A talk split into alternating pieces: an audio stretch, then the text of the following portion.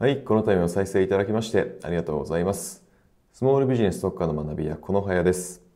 初心者のスモールビジネスオーナーに向けて、パソコン教室、各種ワークショップ、カルチャーセンター運営などをしております。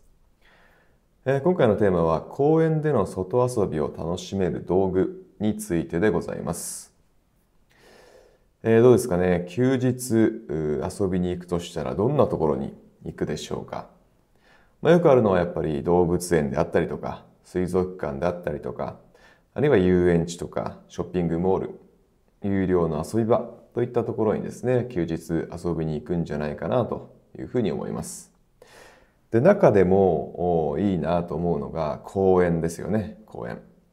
まあ、動物園とか水族館とかその他のところっていうのは、やっぱりね、お金がかかっちゃうじゃないですか。まあただ公園っていうのは、まあ、基本的には無料で利用することができるので、やっぱりいいですよね。特に晴れた日なんかはやっぱり公園がいいですよね。で、公園の中にはあの遊具があったりしますよね。遊具がある公園だとその遊具で遊んだりすることもできます。あるいは遊具がないところであったら鬼ごっこしてみたりとか、あるいはかくれんぼをしてみたりとか、そういうこともできたりしますよね。ただ、鬼ごっことかくれんぼとか、あるいは遊具で遊ぶのもいいんですが、自分でですね、道具とかおもちゃとかグッズとか、そういったものを持っていると、まあ、よりね、公園を楽しむことができますので、今回はですね、公園をより楽しむことができるグッズということでですね、ご紹介していきたいと思います。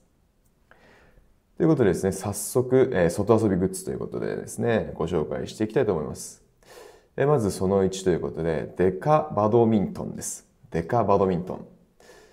まあ聞いたことないとは思うんですけれども、もしかしたら聞いたことあるかもしれませんね。あの、通常のバドミントンだと、こう、外だとやりづらいですよね。まあバドミントンって基本的に室内で体育館とかでね、やるもんなんで、室内のイメージがあるじゃないですか。で、外でやるとどういう風になるかっていうと、あの、シャトルがね、飛んじゃうんですよね。シャトルが風に流されて飛んじゃうから、まあ、あのまともにこうバドミントンできないですよね外だと。ただこのデカバドミントンって、どんなものかっていうとシャトルと、まあ、ラケットももちろんでかいんですけどシャトルがとにかくでかいんですよ。なので多少の風であったら、まあ、外でもバドミントンができると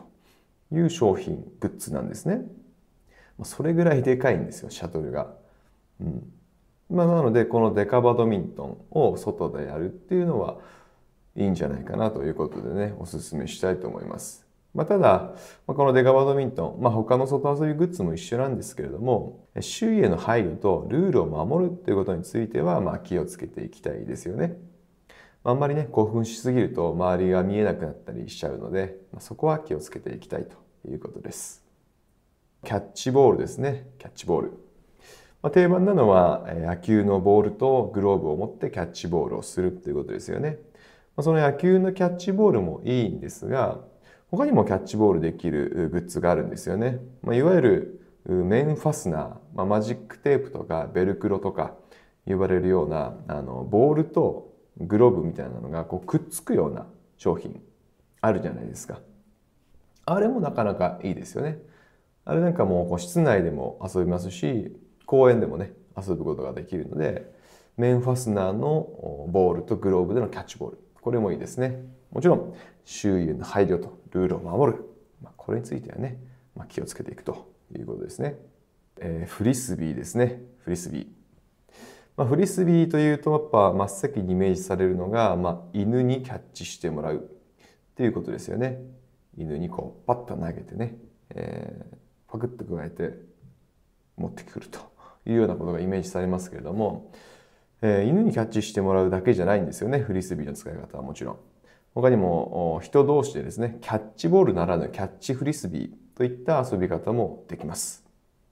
まあ、結構これ楽しいのでおすすめです、まあ、ただもちろん、えー周囲への配慮とルールを守る。ということについては気をつけていきましょう。サッカーボールですね。サッカーボール。サッカーというと、まあ、ゴールに向かって、えー両方のチームがこう争っていくっていうスポーツですがもちろん公園で遊ぶ場合はゴールがなくても大丈夫ですねゴールがなくても大丈夫まあ、キャッチボール、キャッチフリスビーならぬキャッチサッカーボールをやるということもできますね。まあ、周囲への配慮とルールを守るということについては気をつけていきましょう。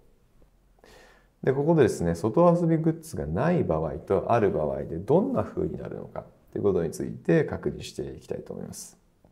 まあ、例えば休日なんかに朝起きてこうカーテンを開けてみると、まあ、晴れてると。まあするとお父さんがですね、よし、今日は外に遊びに行こうか。なんていうふうに子供たちに言うわけですね。すると子供たちは、いいね、そよ風公園に行きたい。なんていうふうに言うわけですね。まあ、ただ、パパからするとですね、うん、そよ風公園は遊具がないからな。遊具があるかないかっていうのが気になるわけですよね。お子さんが遊ぶことができる公園かどうかっていうのがやっぱり気になるわけです。そうするとですね、子供たちはこう言うわけですね。じゃあ桜公園かもみじ公園はなんて言うわけです。ただやっぱり、うん、どっちも遊具が少ないからな。いつも通り、じゃあどんぐり公園にしようか。なんていうふうに言うわけですね。